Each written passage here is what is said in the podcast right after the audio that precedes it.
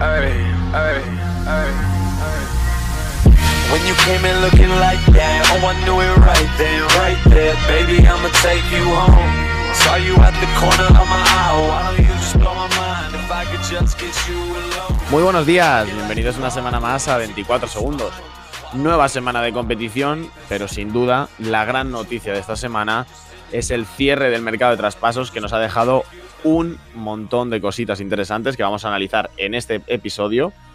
Pero antes de ponernos con, todos los traspasos que ha habido, todos los cortes, los agentes libres que hay ahora mismo, etcétera, etcétera, me gustaría em, rendir un pequeño homenaje en este principio del episodio a, Elgin Baylor, eh, uno de los mejores jugadores eh, que jamás ha, estado en una cancha de la, de la NBA que ha fallecido a los 86 años de edad. Nos ha dejado eh, el Jim Baylor, como digo, eh, uno de los grandes nombres propios de, la liga, que jugó eh, para los, en un primer momento, Minneapolis Lakers, más adelante ya Los Ángeles Lakers. bueno, mm, poco que decir del Jim Baylor, probablemente es uno de los grandes jugadores, uno de los grandes representantes del baloncesto de los años 60. No mucha gente conocerá de, de él, ¿no? Pero pero bueno, eh, una máquina de hacer números. Eh, tengo por aquí algunas de sus temporadas con medias de 38 puntos, 18 rebotes, 5 asistencias, 35 puntos, 20 rebotes, 5 asistencias. Una barbaridad lo que era este, este el Jim Baylor, que por el lado negativo tiene, bueno, tiene esa mancha en su carrera, ¿no? De, haber jugado en 8 finales de la NBA y haberlas perdido todas.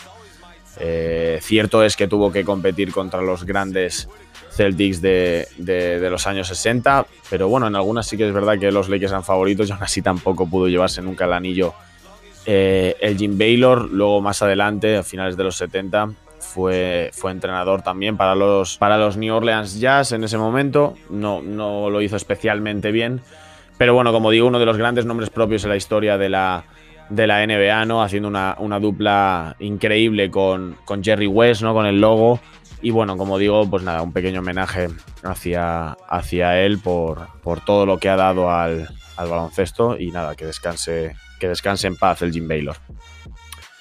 Y ahora sí, nos ponemos porque como he dicho, el jueves pasado se cerraba el mercado de traspasos y madre mía, sabíamos que iban a pasar cosas, unas no terminaron de pasar, otras nos sorprendieron porque no lo sabíamos.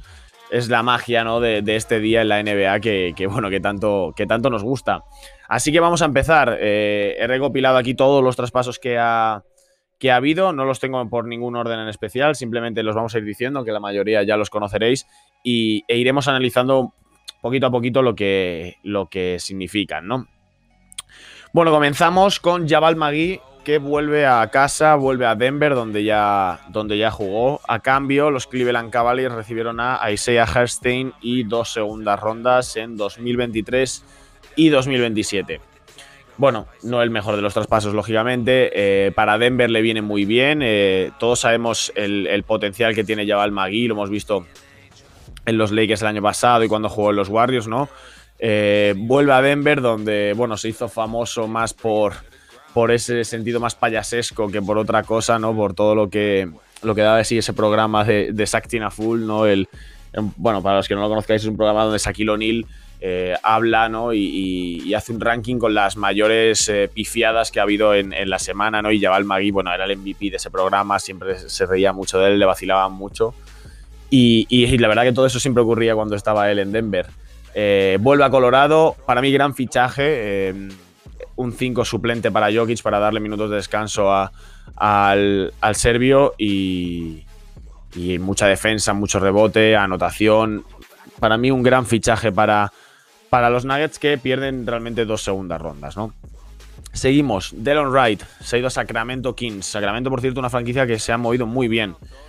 Cogen a Delon Wright, como digo, a cambio de Corey Joseph y dos segundas rondas de 2021 y 2024 que se van a Detroit.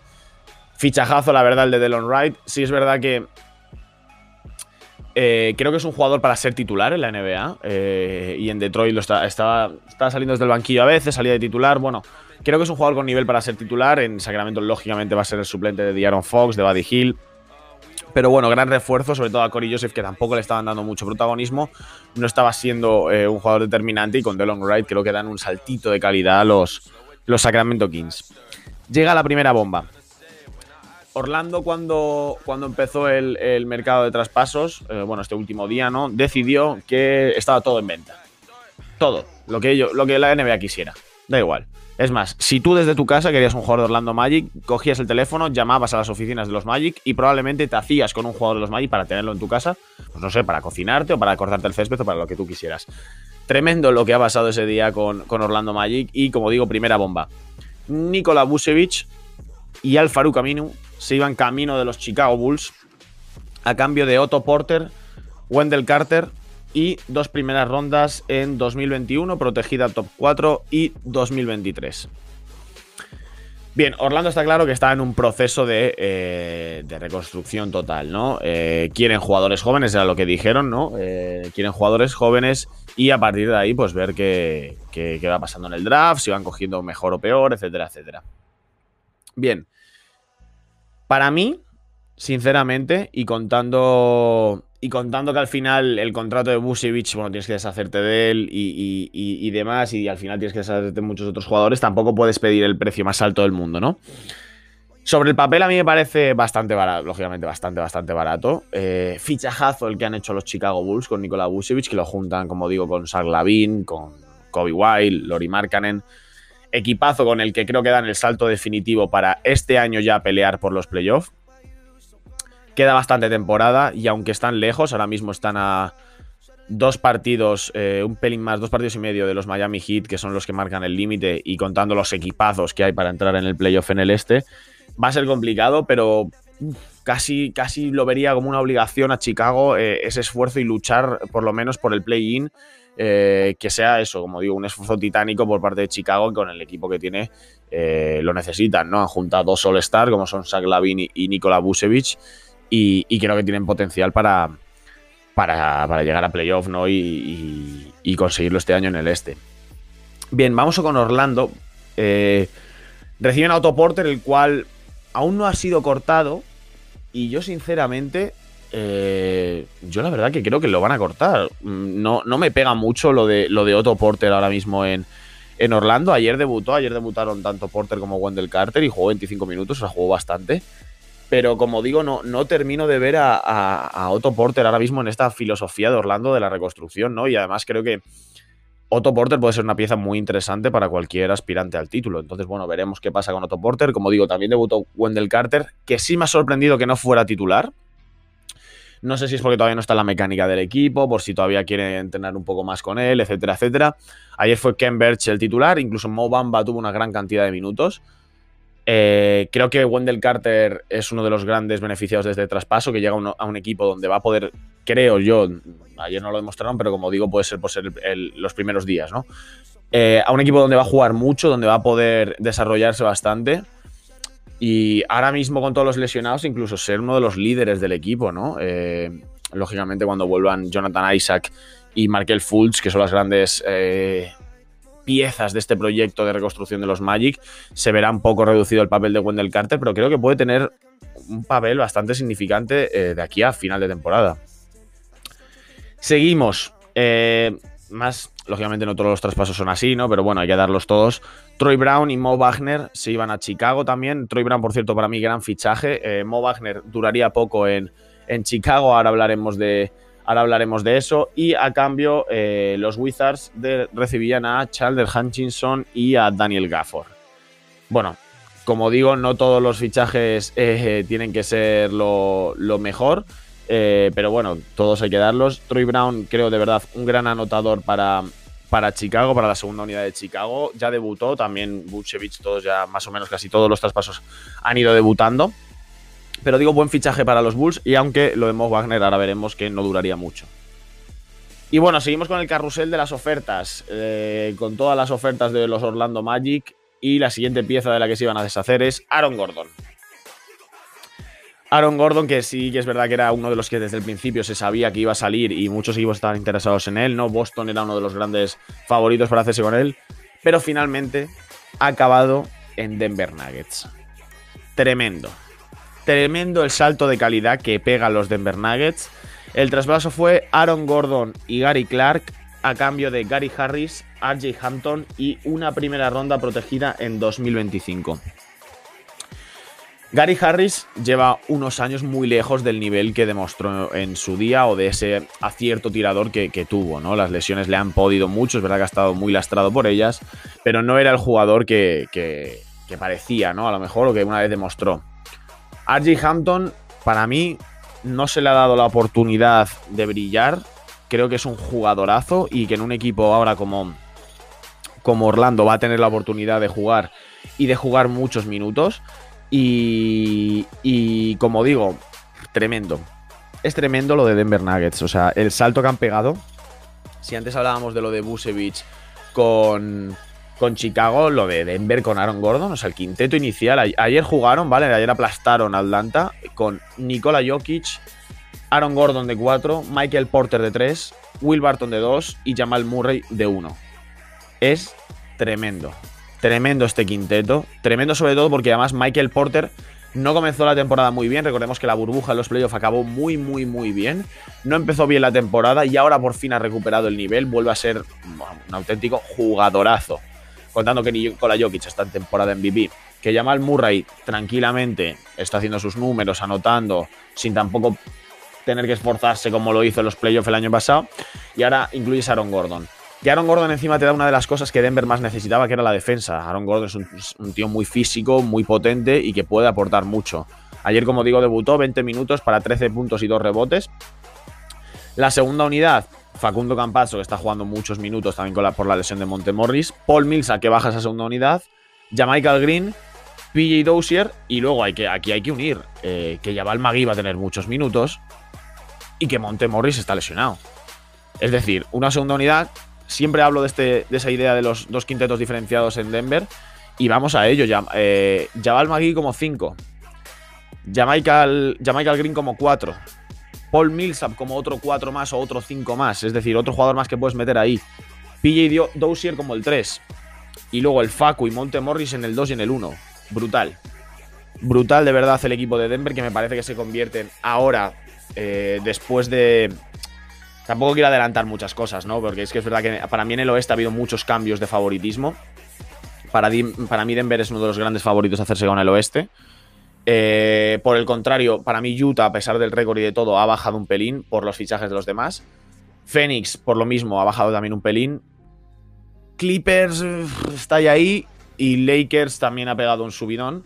Ahora lo hablaremos todo, pero como digo, Denver, eh, para mí, muy arriba ahora las apuestas para hacerse con el, con, el, con el oeste y llegar incluso a la final de la NBA, ¿no? Seguimos. Eh, Miami Heat se hacía con Emanja Bielicha a cambio de Mo Harkless y de Chris Silva que se iban a Sacramento. Yo en un primer momento no entendía este traspaso porque eh, no sé si iban a querer que se pegaran Olinik y Bielicha para ver quién jugaba de los dos, porque son el mismo jugador. Más tarde lo entendí y luego lo veremos. Pero buen fichaje para, para Miami Heat. Tercera pieza de Orlando que se iba. La tercera, Evan Fournier, otro de los grandes jugadores. Los tres principales jugadores de este equipo se iban. Evan Fournier que se iba a Boston, que como decía antes querían Aaron Gordon, finalmente no se pudieron hacer con él. Y esa gigantesca trade deception que tenían, pues la hicieron, la usaron, mejor dicho, para eh, hacerse con los servicios de Fournier, que eh, a cambio Orlando recibía a Jeff Tick y dos segundas rondas del draft. Jeff Tick, que la verdad no tengo claro si ha sido cortado ya, imagino que sí, la verdad, o, si no ha sido cortado no creo que dure mucho más en, en Orlando. Y sí, ha sido cortado, mira, aquí lo pone, vale. Pues entonces eso. Eh, Fournier que llegaba a Boston, todavía no ha debutado con, los Celtics. Jugador importante para la segunda unidad, ¿no? Eh, no creo que vaya a ser titular, la verdad. Eh, el otro día lo discutía con un amigo mío muy fan de Boston. él me decía que podía verlo, ese, ese quinteto que, le gusta mucho a los seguidores de Boston de jugar con tres aleros y que Fournier fuera el tercero de ellos con Tatum y con Brown. Pero bueno, veremos al final cómo se adapta Fournier, que al final personalmente baja para él, digo, baja un pelín su nivel, o al final en Orlando era el segundo anotador y casi incluso por delante de Aaron Gordon. Y ahora en, Boston va a estar eh, muy por debajo de, de Tatum, de Brown y incluso de Kemba Walker casi, ¿no? Pero bueno, seguimos. Nos vamos a. ¿Qué nos toca ahora? Vale, traspaso eh, triple. Eh, el único, creo, si no me equivoco, que ha habido en este mercado de este último día. Philadelphia 76ers, que se hacía con los servicios de George Hill, fichajazo, aunque Recordemos que está con un pulgar roto, bueno, ha sido operado y está la recuperación. eh, digamos que no está para jugar ya, ¿no? Pero ahí está Josh Hill y Ignas Baradeikis, llegaban, como digo, a Filadelfia. Terrence Ferguson, Vincent Poirier y una segunda ronda del 2021 llegaban a los Knicks. Y Austin Rivers, Tony Bradley y dos segundas rondas en 2025 y 2026 llegaban a Oklahoma. Bueno, George Hill, para mí, fichajazo para Filadelfia para darle descanso a Ben Simmons. Eh, sabemos del potencial de George Hill, a ver cómo se recupera ¿no? de, esa lesión en el pulgar. Nueva York, es que yo creo que Nueva York lo hace aposta, lo de perder en los traspasos. Terrence Ferguson y Poirier, me refiero. Poirier, nada, ni, ni hablamos de él, pero Terrence Ferguson, bueno, es un jugador es un intento de André Robertson que hubo en Oklahoma, ¿no? De jugador defensivo con un tiro de tres no muy bueno, pero que tira bastante. Bueno, han perdido a Austin Rivers, que a mí la verdad me parece un buen jugador.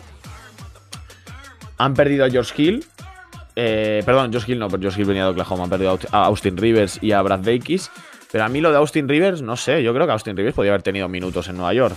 Eh, por otro lado, Austin Rivers ya ha sido cortado en Oklahoma. Eh, hablaremos, cuando acabe todos los traspasos, hablaremos de los agentes libres, los que han sido cortados y los que no. Y Oklahoma, que por cierto, otras dos segundas rondas que les llegaban, y voy a dar este dato ya, lo tenía aquí guardado. En los próximos siete años, en los próximos siete drafts, Oklahoma tiene 34 elecciones. 17 primeras rondas y 17 segundas. Es decir, tiene más de una ronda entera el draft para ellos solos tremendo lo de Oklahoma, tremendo lo de Sam Presti, que es coleccionista de rondas de draft. Y que no es mala opción, vamos a ver, de 34 lecciones, malo será que 4 o 5 jugadores no te salgan buenos. O sea, quiero decir, eh, no vas a tener todos pick 1, no van a ser pick 2, pero van a ser la mayoría pick de loterías, las que son primeras rondas. Y, hombre, malo será ¿no? que de 34, estoy diciendo 4 o 5, por no decir 10 o 12. Tendrán que salir muy buenos jugadores. Bueno, es una apuesta que hacen, ¿no? Tienen el bloque ahí con Gilgius Alexander, con Dortz, con eh, Basley, esta gente, ¿no? Que eh, ahora Moses Brown que ha llegado, que madre mía, tremendo lo de Moses Brown, lo que está haciendo el pivot.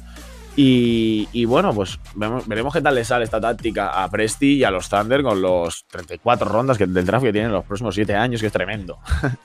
Pero bueno, seguimos.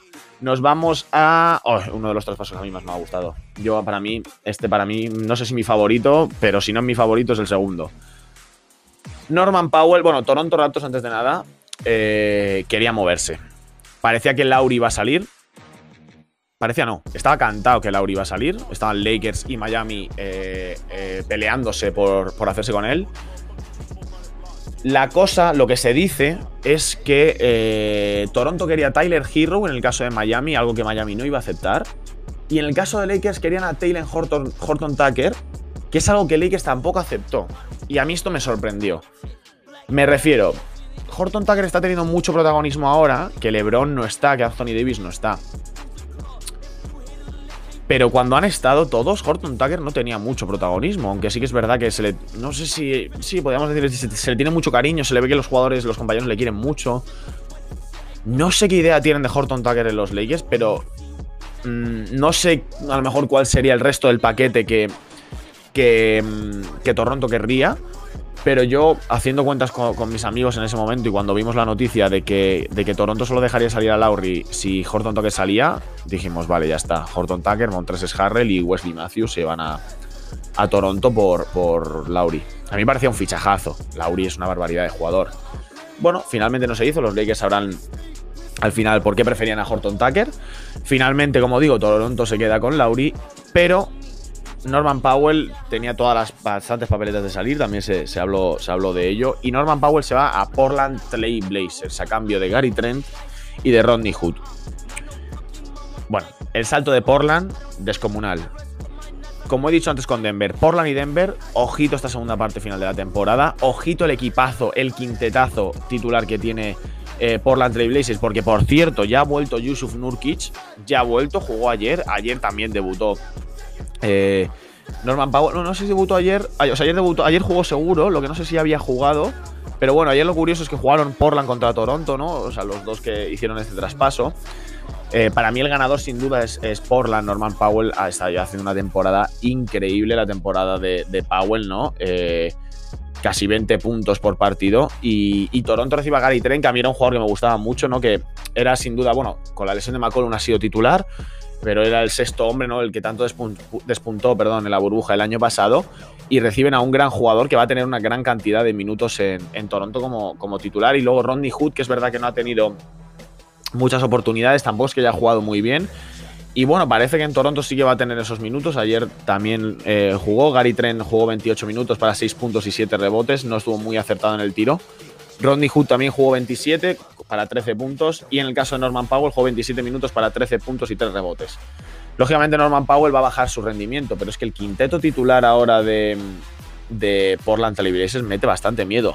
Yusuf Nurkic, Robert Covington, Norman Powell, CJ McCollum y Damian Lillard.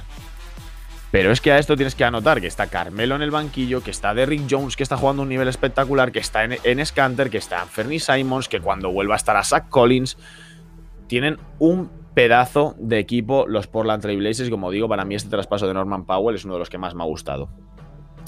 Bien, antes decíamos lo de Mo Wagner y los Bulls. Bueno, Mo Wagner eh, lo movieron también a Boston a cambio de Daniel Tice. Los Celtics que querían deshacerse de Thompson o de Tice quieren darle más minutos a, Robert Williams. Incluso yo creo que Wagner va a tener minutitos en, en Boston, ¿no?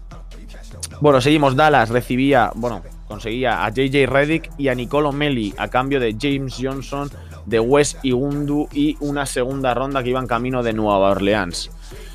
Bueno, arsenal ofensivo para los Mavericks, más tiro con JJ Reddy, que se suma a los Joe Richardson, a los Tim Hardaway, para tener todo ese arsenal de tiro de tiro exterior. Y bueno, buena, sin duda, buena, buena incorporación, gran fichaje para, para los Mavericks, para dar un, empujoncito más que necesitan ahora mismo siendo octavos en, el, en la conferencia oeste, ¿no? Bueno, seguimos, fichajazo. Antes decía que el de Norman Powell, este era el otro que, estaba para mí compitiendo con el de Norman Powell. Rayon Rondo que vuelve a Los Ángeles, pero no a los Lakers, vuelve a los Clippers. Ya se habló en, en verano de que podía firmar con ellos, finalmente fue a Atlanta y ahora ya ha recaído en, Clippers a cambio de Lou Williams y dos segundas rondas que se van a Atlanta. Lou Williams está muy lejos de ser el jugador que una vez, vamos, una vez fue, parece que fue hace 20 años, ¿no? Que fue hace una o dos temporadas. Eh, se decía que, si Lou Williams era traspasado, bueno, él mismo lo decía, ¿no? Que si era traspasado de los Clippers se retiraba. Lo que pasa es que ha llegado a Atlanta, de donde él es y donde ya ha jugado. Parece que se va a quedar. Llega Rondo a los Clippers. Muy necesario, muy necesario un base de, como Rondo. alguien que mueva el balón en los Clippers, porque que no lo mueve nadie. Y creo que les va a venir muy bien. El otro día discutía eh, si Rondo iba a ser titular o si iba a seguir siendo Patrick Beverly. A mí me gustaría, y creo que lo lógico fuera que, fuese Rondo, pero es verdad que em, el papel que ha dado Rondo tanto en Lakers como en Atlanta, aunque no ha jugado mucho este año, pero sobre todo en Lakers el año pasado desde el banquillo es muy importante y probablemente se decanten por eso para darle también un poco de claridad a la segunda unidad de Clippers, contando que la primera con Kawhi Leonard y Paul George, pues pueden hacer alguna, alguna historia entre ellos, ¿no? Seguimos en traspasos un poco menores. Terrence Davis llegaba a Sacramento. No entiendo nada el poco protagonismo que este jugador ha tenido este año en Toronto después de la gran temporada que hizo el año pasado. Pero bueno, como digo, Terrence Davis a Sacramento a cambio de una segunda ronda. Brad Wanamakers deja a los Warriors y se va a Charlotte. Marquis Chris deja a los Warriors y se va a San Antonio. Y la última, última bomba del mercado de traspasos cuando quedaban 15 minutos, 20 minutos, estábamos ahí diciendo, va, Lauri se va, no se va, Lauri, Lauri, Lauri. Finalmente la bomba no fue Lauri, la bomba fue Víctor Oladipo, que abandona Houston y pone rumbo a Miami a cambio de Avery Bradley y Kelly Olynyk. Bueno, el meme salió. Eh, al final, lo poco que Houston sacó por Harden, porque es verdad que es una vergüenza, es que ni quiero hablar de ello porque es tremendo. Pero fichajazo de Miami, fichajazo Víctor Oladipo. Eh, creo que les va a venir muy, muy, muy bien. Eh, lo que no entendía muy bien, porque a sí, después del fichaje de Bielicha, no entendía muy bien por qué se deshacen de Avery Bradley. La verdad que no, no, no terminé de entender eso de Miami. Y sobre todo que no, es una, no, es una, no fue una petición de Houston, porque Avery Bradley ha sido cortado. Por tanto, bueno, no termino de entender, pero bueno, Víctor Oladipo más eh, arsenal ofensivo para estos Miami Heat. Actualmente, como dije antes, marcando el límite de los playoffs en el oeste. Están octavos, 22 victorias, 24 derrotas. Y que sin duda Víctor Oladipo les va a hacer un gran favor eh, de, cara a final de temporada, ¿no? Bueno, se acababa el mercado de traspasos y empezaba el de los, de los buyouts, ¿no? El, el, de los equipos cortando a jugadores y firmando por, por otros equipos. Bueno, ha habido dos. Dos. Pero que dos. Que dos. San Antonio Spurs estuvo buscando durante todo este día un traspaso para la Marcus Aldrich, un traspaso que lógicamente no llegó. La Marcus Aldrich fue cortado y todo parecía indicar que Miami iba a ser el equipo donde recalara la Marcus Aldrich. Pero no. No. La Marcus Aldrich ha firmado con Brooklyn Nets. Hace unos años, bastantes, la NBA vetó un traspaso en el que Chris Paul iba a acabar, cuando estaba en, New Orleans, iba a acabar en Los Ángeles Lakers junto a Kobe Bryant. La NBA vetó este traspaso porque, eh, bueno, decían que adulteraba un poco la competición, que veían que el equipo de los Lakers iba a ser muy favorito y no era justo. Bien, hoy, 29 de marzo de 2021, los Brooklyn Nets tienen un quinteto compuesto por DeAndre Jordan, Lamarcus Aldridge, Kevin Durant, James Harden y Kyrie Irving. En el banquillo un tal Blake Griffin, Joe Harris, Jeff Green. Bueno, eh, me cabrean mucho estos fichajes. Ya lo sabéis, ya he hablado de ello cuando, cuando llegó Griffin. Me cabrean mucho, mucho estos fichajes. Eh, porque me parece que, parece que alguien está controlando la play, el NBA 2K, y está formando un equipo como ellos quieren. La Marcus Aldrich no soluciona los problemas que seguirá teniendo Brooklyn Nets, que son la defensa. Pero sigue siendo, y al final es que esto ya va a ser así. Si un equipo hace 180 puntos, anota 180 puntos, ¿qué más te da la defensa si no te van a anotar tantos? Vamos a ver en qué nivel llega la Marcus Aldrich, que no ha tenido la mejor de sus temporadas en San Antonio, pero es una arma ofensiva espectacular para jugar al pick and pop, para jugar desde fuera. Eh, tremendo el fichaje de la Marcus Aldrich. Vamos a ver cómo se adapta, vamos a ver cómo se reparten los tiros entre todos esos animales. Pero de verdad, yo creo incluso que a lo mejor, vamos, o sea, pueden jugar con el small ball incluso, ¿no? Eh, con la Marcus de 5. Eh, no sé, tienen una infinidad de posibilidades los, los, los Brooklyn Nets, ¿no? A mí me molestan estos traspasos porque, bueno, aunque ahora no, no salga muy bien eh, eh, la Marcus Aldrich, eh, bueno, no sé, no sé, es que me parece un abuso tremendo el equipo que tienen. Pero bueno, de verdad, veremos esto al final. Los nombres no ganan campeonatos, lo ganan los equipos, lo ganan los partidos que juegas y los ganas. Así que nada, veremos qué es lo que, qué es lo que va pasando. Pero como digo, poco me gusta lo de la Marcus Aldrich. Y el siguiente era André Drummond. André Drummond, que se habló de que probablemente su equipo favorito para firmar, si era cortado, eran los Nets. Si Drummond llega a jugar con los Nets, yo ya acabo el podcast y no hablo más esta temporada de NBA, porque ¿para qué? Pero no, finalmente parecía que la, guerra iba a estar entre Boston y, Lakers. Finalmente los de oro y púrpura, la franquicia eh, angelina, se ha hecho con André Drummond. Que de la misma manera que digo que lo de Brooklyn de la Marcus Aldrich y Blake Griffin, es verdad que son muy buenos jugadores, son múltiples veces All-Star y que llegan, pero llegan en un momento bajo de forma ambos, eso es verdad. André Drummond no.